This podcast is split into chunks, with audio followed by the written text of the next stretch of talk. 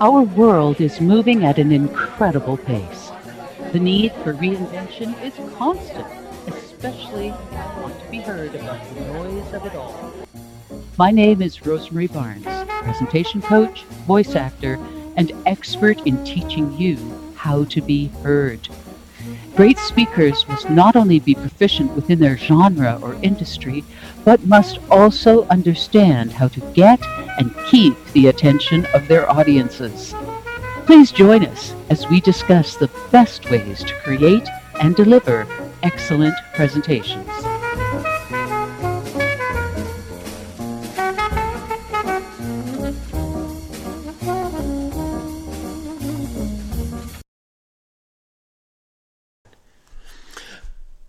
Welcome back, everyone. And we're here today again with um, presentation expert and speaking coach uh, Rosemary Barnes. She is the guru of gurus when it comes to doing gave, giving great presentations and learning to speak well in front of audiences. Today's topic is audience focus. Now, welcome, uh, welcome, uh, Rosemary, and this is really this is one of my favorite topics audience focus because we live and die by our audience. I don't care what what it is that you're doing. If you aim at the wrong audience, your business will fizzle and die. Absolutely correct. And what's more is when you're doing a presentation, or let me repeat this first of all. If you are in business, as soon as you leave the confines of your own home, you are giving some sort of presentation because you are representing your business by the way you walk, by the way you talk, by the way you sit, by the what you're drinking at the restaurant. You are representing your business. Here's the thing that we fall into though. When we are leaders in whatever the, whatever the title may be, when we are leaders, our focus can no longer remain inward our focus has to be on how we're being received. Anytime someone speaks, it's not for their own benefit. Well, there are people like that, but we're not talking about those people. We're talking about presenters that need to know that the listener is getting the right message. We can't do that without being aware of how things are landing. Dr. Mehrabian worked uh, with Quantico and the FBI to determine the best strategies for high stakes negotiators. And it was discovered that when a negotiator speaks, only 7% of the message is received by the words. 38% was received by vocal skill and a whopping 55% was received by the body language. When we're giving a presentation, all of those have to come into the formula, and all of those have to be for the benefit of the listener, not the speaker. The speaker already knows their topic. It doesn't matter how it sounds to them. What matters is how the information is received. Audience focus then means that you are speaking to the audience, for the audience, for the benefit of both. Focusing on how you feel is a waste of time. Yes, you may feel comfortable if you stand and talk with your arms crossed. Hmm, you may feel this is just the way I stand and that's that. But it, when you're giving a presentation, that's not good enough. It doesn't matter whether you're comfortable.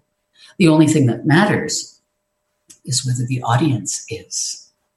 Whether it's one to one, one to a few, or one to many. Your job as a speaker is to make sure your message lands, lands for them, not for you.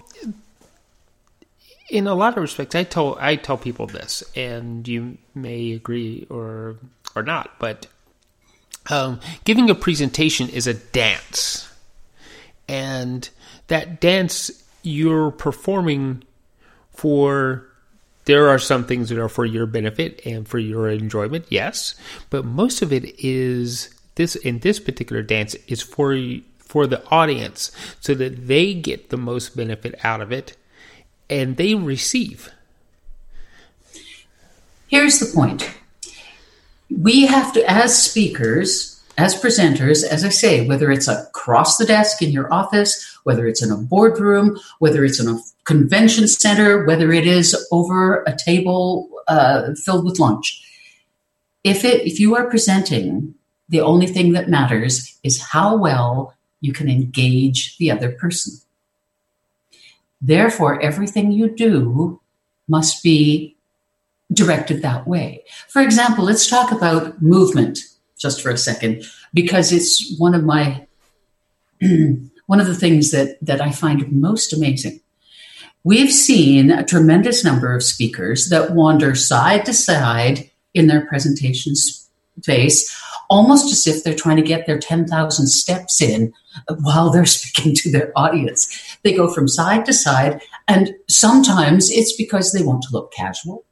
Sometimes it's because they think it makes them look confident.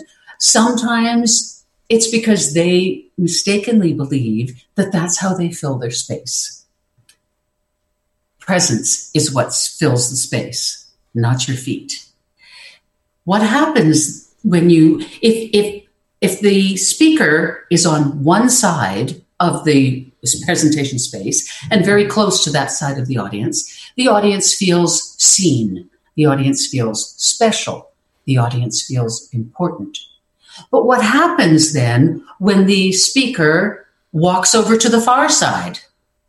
Now those same audience members feel like yesterday's breakfast or less than important, and no one likes to feel less than. Mm-hmm. Now he's transferred as the speaker has transferred the attention from one side to the other, and so now the other side feels important and special and all those good things. But this boing, boing, boing, boomerang speaking means that every time the audience has become disengaged because the speaker has gone elsewhere, now the speaker has to work twice as hard to get them back. Right. Don't give them the opportunity in the first place. Fill the space with your presence, not your feet, because that's for the audience's benefit. Wandering side to side is not. It doesn't build greater connections. It builds stop and start, stop and start, stop and start. If you are sitting in an audience and the presenter favors stage right and you're on stage left, that gives you an opportunity to check out, to check your mail, to have a partner, a conversation with your elbow partner. This is not for audience benefit. This is not focusing on the audience. And if it is, it's sadly misplaced. Hmm. The other thing that comes to mind is the language that we use. Everyone speaks differently. Yes, we all have our own tonalities Absolutely. and we all have our own mannerisms of speech and the like of that. It doesn't matter if you normally, in conversation with you in your own home, say woulda, coulda, shoulda. When you are on stage, enunciation is so important.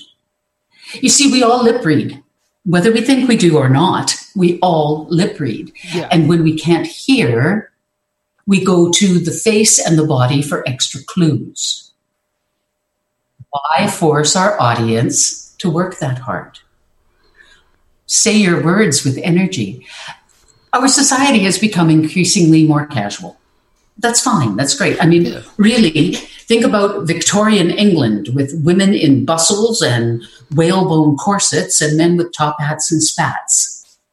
We don't dress like that anymore.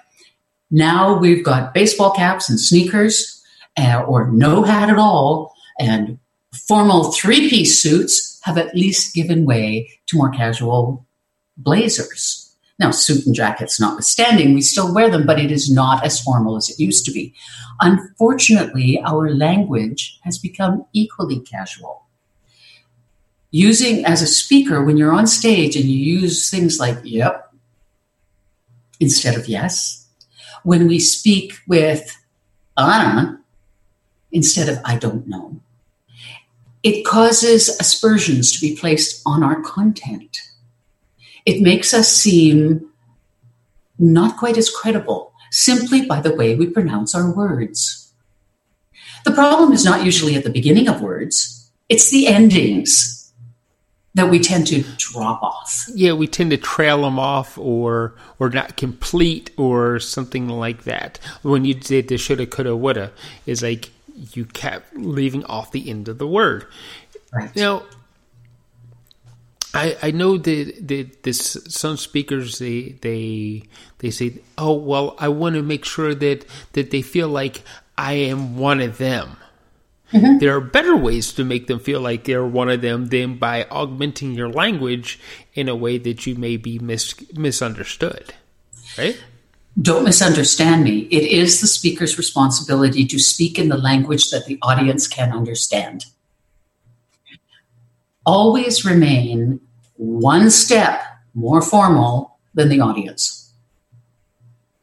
Right. If you, want, if you want to remain credible, yes, you want to be one of the guys. Yes, you want to be on par and on evil, even keel with everyone in the audience. But by virtue of the fact that you are up on the presentation space addressing people, that makes you just one step more responsible for them getting the message. And if we do not pronounce our words clearly, distinctly, and properly, we cannot guarantee that they are getting the message. Similarly, at least in Canada, we tend to check for understanding by raising our pitch at the end of sentences. Oh, yes. it, it, so I was at the store and I found these great pair of shoes. Well, did you or didn't you? You can get away with that in casual conversation, but as a speaker, it gnaws away at your credibility. Now, what we're doing is asking without asking, do you understand? Are you following with me? Got me so far. But as a speaker, it makes us sound a little bit like a flibberty gibbet. Do you know or don't you know? Mm-hmm. Were you there or weren't you there? It's a li- we find it a little bit in the northern United States, but much further south than that, and it's simply not done. I think it's because we're so terribly polite in Canada that we want to make sure everyone is following us. I don't know. I'm making that up. The point is, do not raise raise the intonation at the end of your sentences unless you are truly, excuse me, truly asking a question. It just makes you seem insecure and somewhat less than confident.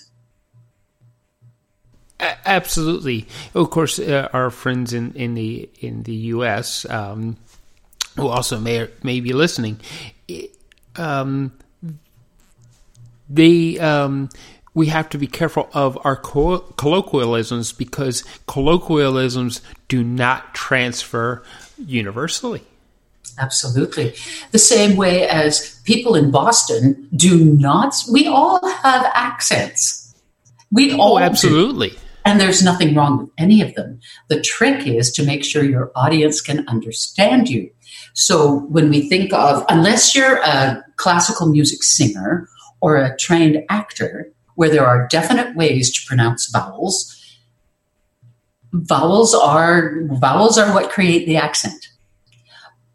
And for the most part, as long as we're consistent, we can get away with what we're doing. What we can't do is make it so casual and so uh, ignored that the audience doesn't get our meaning clearly. The point that I make is that speakers have to be aware of all of the intricacies of language. The same way as you cannot use accounting abbreviations if you're talking to a group of automotive people. They will not understand the language. And once we're using the language that we understand, the rule is to remain one step more formal than the audience's average. Right. There, that is one one of the a big. It is a really big issue. Jargon, mm. and um, we think that everybody knows our jargon, and no, you take a step, just one step outside of your industry, and you will find out that it doesn't doesn't work. Um, I was trying to explain to somebody when I was working as a analytical chemist what I actually did for a living, and they they said they looked at me dumbfounded, and I will tell you exactly what I said to them to explain what I did at first using jargon. I said I run an ICP-MS to test down to the part quadrillion for trace metals. And I would have said, Are you from Mars? Exactly. I don't get it. right. exactly. Mm-hmm. So everybody who who exists within within the the analysis industry they understand exactly what I said. But mm-hmm. for those who are not in there I have to explain it a little bit differently in saying that well I use a mass spectrometer like in like they do in CSI mm-hmm and I do trace analysis like they like they when they take the evidence and say, "Oh, we're going to send this to trace analysis." I'm that person who would receive the evidence and do the trace analysis, and then I test down to a very, very, very small portion to for dirt, and that's what and, I mean when I say we have to speak the language that the listeners mm-hmm. understand. We cannot use anachronisms and abbreviations that they don't understand, even though they flip off our tongue just as naturally as anything. It doesn't matter how comfortable the speaker is. It only matters whether the audience can understand. And that's what I mean by audience focus. It's not just words either, it's emotions. If we come out as a speaker and we have an axe to grind, or we are going to get up on a soapbox about something that irritates the bejeepers out of us, and our emotions are running very high, we risk two things. First of all, we risk the audience feeling unsafe emotionally if they're not coming along with us, or we risk alienating them to the point where they walk out. Absolutely. speaker's emotion, our job is to elicit emotions from the audience, not shove them at them and throw them down the throat.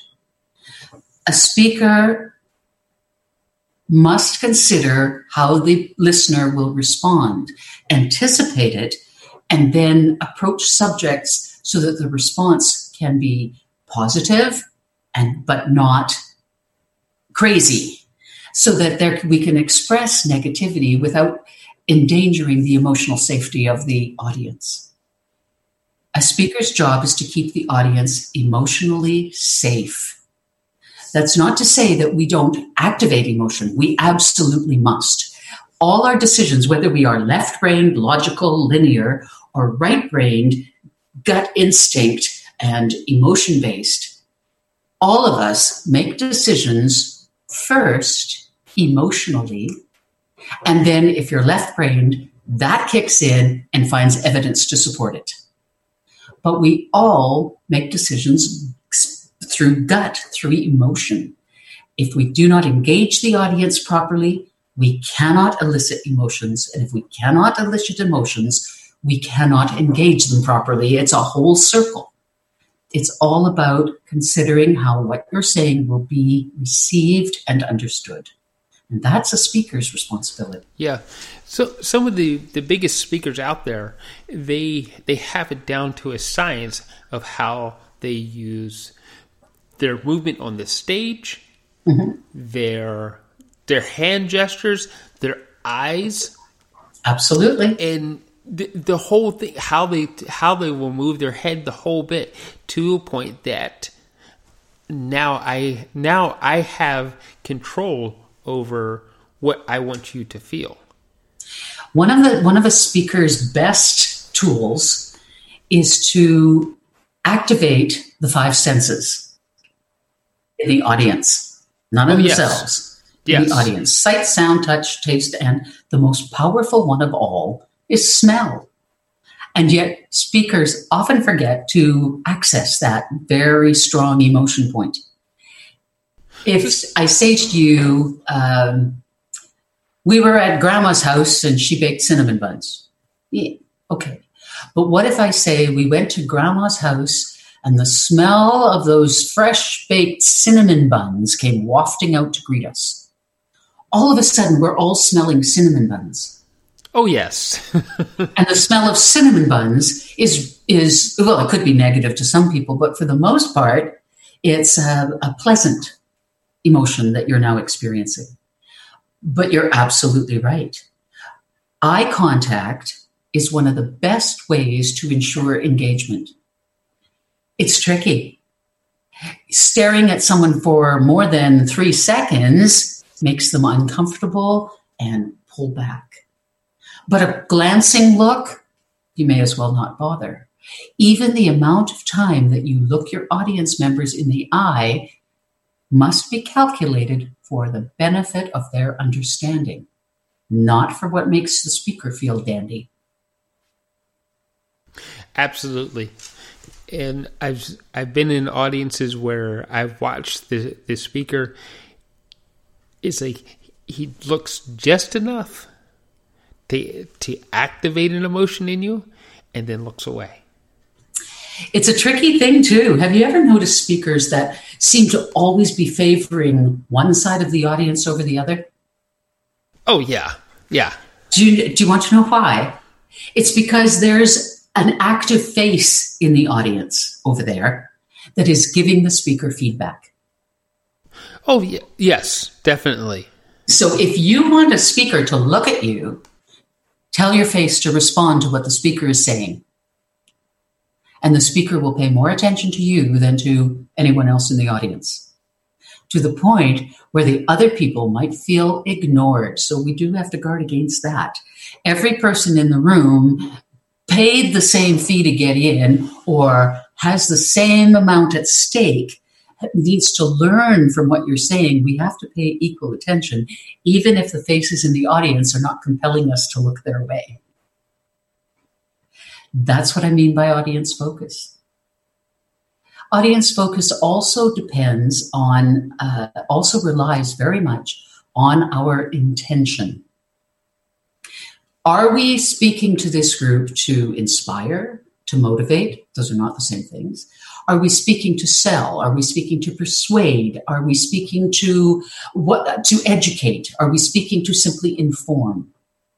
That all affects the how we speak to the audience. If we don't have our intention clear of what we want the audience to feel like when they leave, what we want them to do before they leave, then our intention will waffle and will go off on tangents.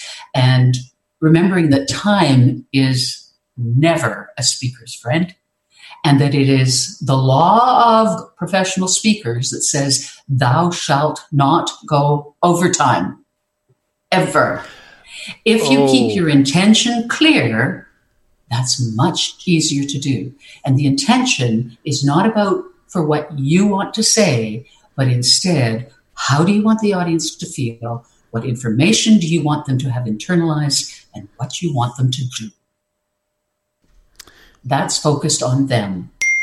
Then you can find a way of getting it all uh, uh, straight out forward and, and, and going directly into their hearts and minds. Yeah.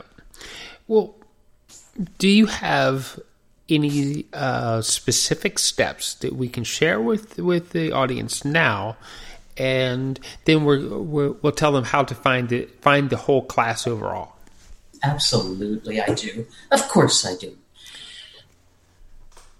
A speaker is only judged to be as effective as the least engaged audience member takes out with them. To that end, you design, before you begin to create a presentation, the first thing that you have to do is define your audience. Who are you speaking to? Then your intention is to solve their top of mind problem, not your own, theirs. Once you have solved their top of mind problem and what is your intention, then you begin to create the presentation. Then you have to know the demographics of your audience. Are they men? Are they women? Are they mixed? Are they uh, senior business people? Are they uh, in transition? Are they, what is the demographic of the audience? That dictates your seating arrangement. Even that counts as audience focus. If you are speaking in the round, then you have to make sure that you're focused on the audience all the way around you, the most difficult way to do it. Audience focus means you never, ever, until you die and maybe later, turn your back on your listeners. Not to check your computer, not to check. Have you ever seen speakers that turn around and talk to their projection screen? Oh, yeah. I've seen it. You know, like, Hello. oh my God, oh, you just lost everybody. You just lost everyone. When the audience is the focus of your intention, you have to know what they need, who they are, and what you want them to take away. Then you begin creating the presentation. You use enhancements, slideshows, movement, voice work, all of those other things to help you reach that intention. Please know that for an audience to benefit, the attention is should not be on your slideshow. It's become so common for speakers to focus on that slideshow mostly to keep themselves on track and give themselves cues and hints as to what's coming next. That they actually create the presentation after they've created the slides. Pictures and images are powerful, but need to be used only to enhance the presenter's message, not the other way around. Yes. For an audience focus, you need to know that your presentation must be able to stand on its own merits, even if the electricity goes out even if technology does what it likes to do and misbehave at terribly inappropriate times, you are the presentation for their benefit, not your own. That is a, an extremely important point that I think most speakers forget. Of course, we forget because we are all a little bit solipsistic. Newborn babies are completely solipsistic. They know they are the center of the universe. All other bodies floating around in the ozone are there only for their benefit and circle around their heads. Speakers are can be very nervous. Public speaking is a tremendous fear, and there's good reason for it. All the attention is on the speaker, so the speaker needs to turn that around and say, But my attention is on the audience and give it back to them. Absolutely. Very good point. So, you the there is the executive presentation course and how do people find the executive presentation academy the executive presentation academy is launching in january uh, it is so close to completion. I'm salivating. The the it is uh, virtual training because not everyone has uh, time, money, etc. for one-on-one training. The the course that I've created is divided into two parts: the Essentials program and the Leadership program. The Essentials program covers all of this, everything from uh, your intention to audience focus to how you organize your content, all the way through to room control and when to give people breaks and whether to feed them or not, and all of that sort of thing. Uh, if you feed them, they will come. And so will the noise and the mess. So, you know, all that kind of thing yeah. is covered in the Essentials program. The leadership program is for people that must speak to lead. Uh, and that program covers everything from being authentic and representing yourself all the way to speaking across the generations, internal communication, external communication, communication through disruption. Those two programs can be taken Uh, can be registered for at different times, or there's a price saving for doing both at the same time. Uh, it is it, it is videos and it comes complete with uh, biweekly virtual calls on Zoom where we answer questions, where we mastermind together to solve individual problems, to form a community. And there's also the monthly newsletter, which, in, with permission, individuals taking the course are uh, for free. It's called Communication Gold, and uh, with permission, it will just arrive with all the new the, the highlights of the the highlights of the reel, as it were, and new things that come up and questions answered, the like of that. To get a hold of me, all you need to do is uh, the website is currently adding that little bit. So best way is to contact R Barnes, B-A-R-N-E-S, at confidentstages.com or just call me at 250-661-0994 and I'm here to be of service to you, not to me. And thank you very much. And um, come back for all of our listeners. Come back for the next um, episode and the next topic, which would be room control.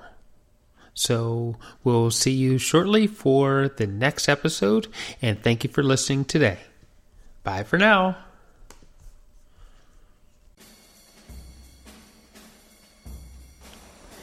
Please subscribe to Executive Presentation Academy. To connect with Rosemary directly, go to confidentstages.com and click the contact button.